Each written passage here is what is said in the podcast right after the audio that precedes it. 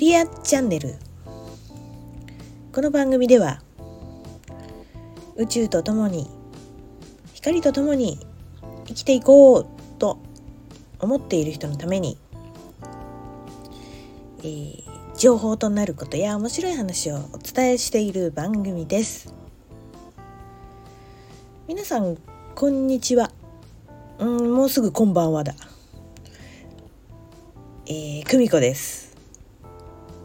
お元気ですか？えー、今日は11月の25日土曜日です。ここのところちょっと土曜日の収録が続いてますね。そんなタイミングなんですね。えっ、ー、と今ねなんか部屋からはね東の空にえー、綺麗なお月様が見えております。えっと満月まだあと2日ぐらい残ってるかちょっと欠けてますけどね。すっごく光ってます。いい感じですね。えー、そうですね。今日もねまたお月さんの情報をお話ししたいなと思ってます。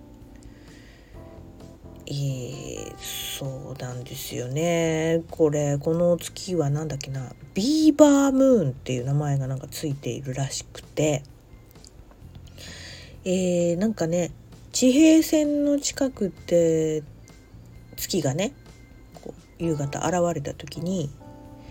なんかすごくその光る角度とか光線の加減でねオレンジ色に見えるって言われてるそうなんですよ。でなんでそれでビーバーなのかっていうのちょっと分かんないんだけど すいません浅い情報で。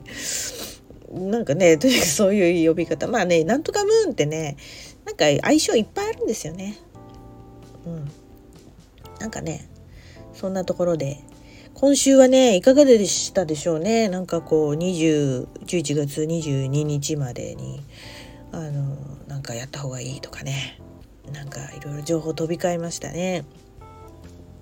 23日は、えー、勤労感謝の日でね。まあ日本だと祭日が今年最後なのかな。っていうのでねまたなんか新しく伊手座のエネルギーになったなんかなんか変わったと感じる人は感じてるのかな。はい。という感じでねうんなんかこう宇宙の流れというかエネルギーの流れはいろいろとコロコロコロコロコロとどんどんどんどんと変わってまいりますのでね。どんどんあのやっていくといいんじゃないかと思いますし。今日も何かねお役に立てることがあればなと思ってちょっと情報をまとめてみました。私もちょっとね自分なりにいろいろ読んでみました。ということで、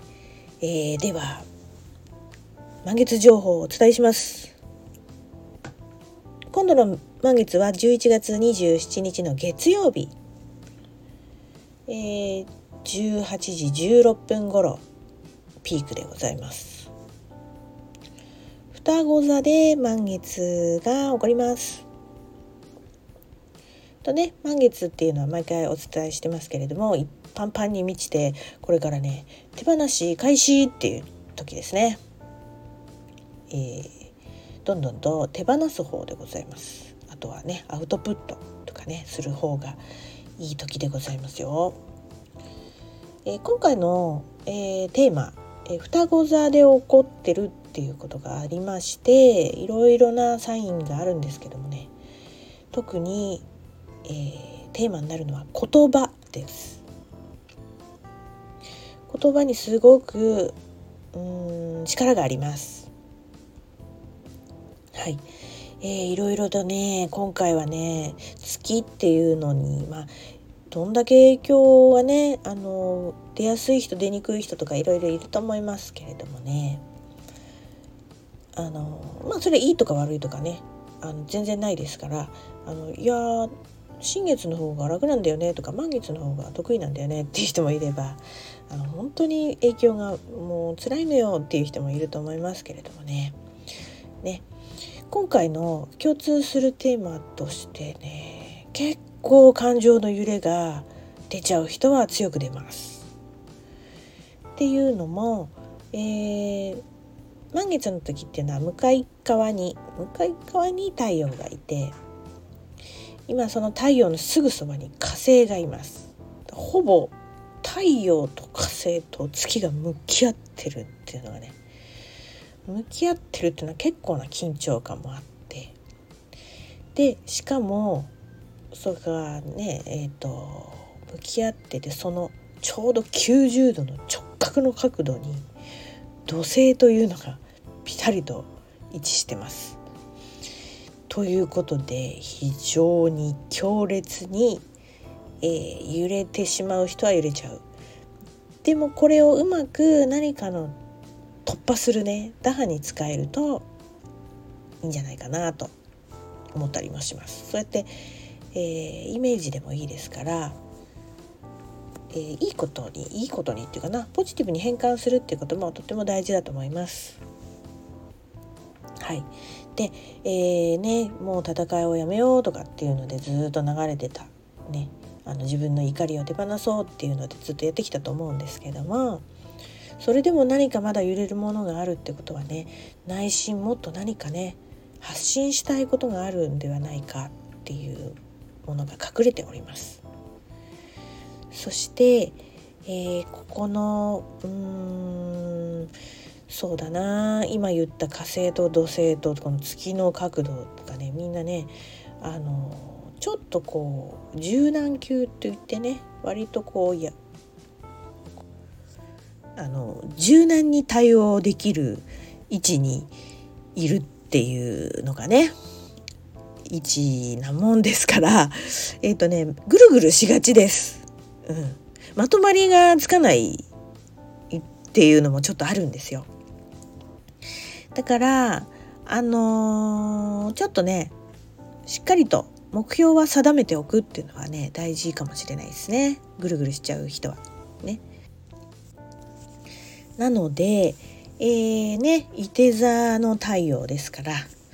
えー、こう理想をね掲げて信じつつ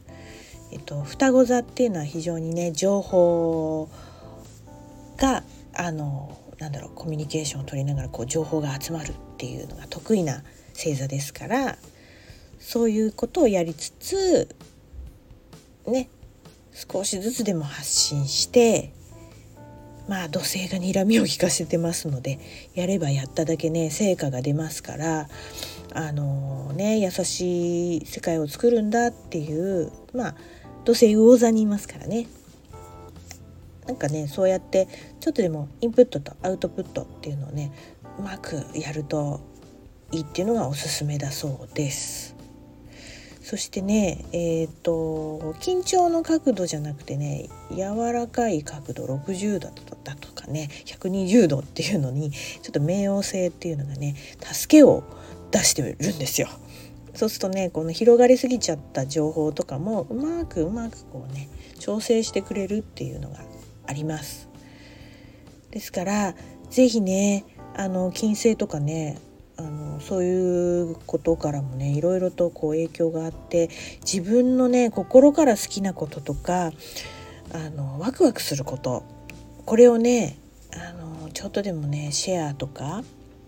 お友達と喋ったりとかね話してみるってことがすごくいいエネルギーを生みます。ね、な話す友達ちょっといないんだよな自分のそのしてるのにはなかなか話せる人がいないとかっていう人はねもう SNS でもいいですからつぶやいてみるとか何か発信してみるっていうのがねすごく今回大事です。そうだから感情のねこう暴走をちょっとこう注意しながらこう伝えてみるっていうことをね自分のワクワクすること。すごく好きだなと思うこと。これをねオブラートを包む必要なしです。もうド直球に伝えることってねもしかすると何かに影響を与えて世界が広がるかもしれません、うん、そうするとね自分のその喜びにつながっていく。こういう動きが、えー、取りやすい今回の満月です。ね今風の時代に入ってまだまだこういろいろとこう転換期ねもう歴史の教科書とかさそういうのにあの何々時代何々時代ってこう年表があったらあそこのね鎌倉時代と室町時代のこう線が引いてあるじゃない？そこにあのなんていうのほんとそこのちょうどなんかこう23年のねあの切り替わるところっていうところに私たちいますから何でもね次の時代に行くための揺らいでる時期ですからあのとってもねそれって貴重な時に私たち経験するためにここで生まれてきてここで生きてますからあの今まではねこうするべきああするべきっていうので成り立ってきた土の時代、ね、ヤギ座の時代だったかところから今ね本当に風の時代に移るところにいますからイメージが即現実になりやすいとかね本当に自分の心から好きなことをそのままやってみんながそれをやって